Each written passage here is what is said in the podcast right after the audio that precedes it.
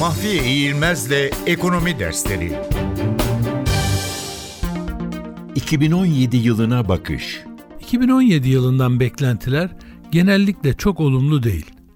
Bunun iki nedeni var.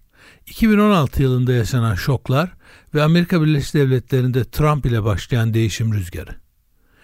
İnsanlar geleceğe bakarlarken geçmişten ve özellikle de yakın geçmişten çok etkileniyorlar.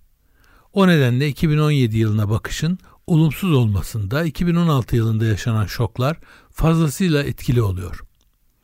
İnsanlar genellikle bu olumsuzluğun devam edeceğini düşünüyorlar. Öte yandan Amerika Birleşik Devletleri'nin ekonomisindeki toparlanmanın dünyanın geri kalanı için pek de iyi olmayacağı çünkü bu toparlanmanın Fed'in faiz arttırımlarını hızlandıracağı inancı egemen.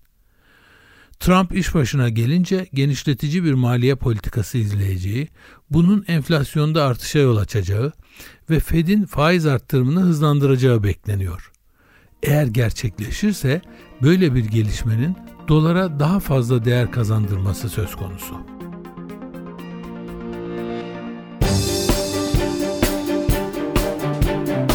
Mahfiye İğilmez'le Ekonomi Dersleri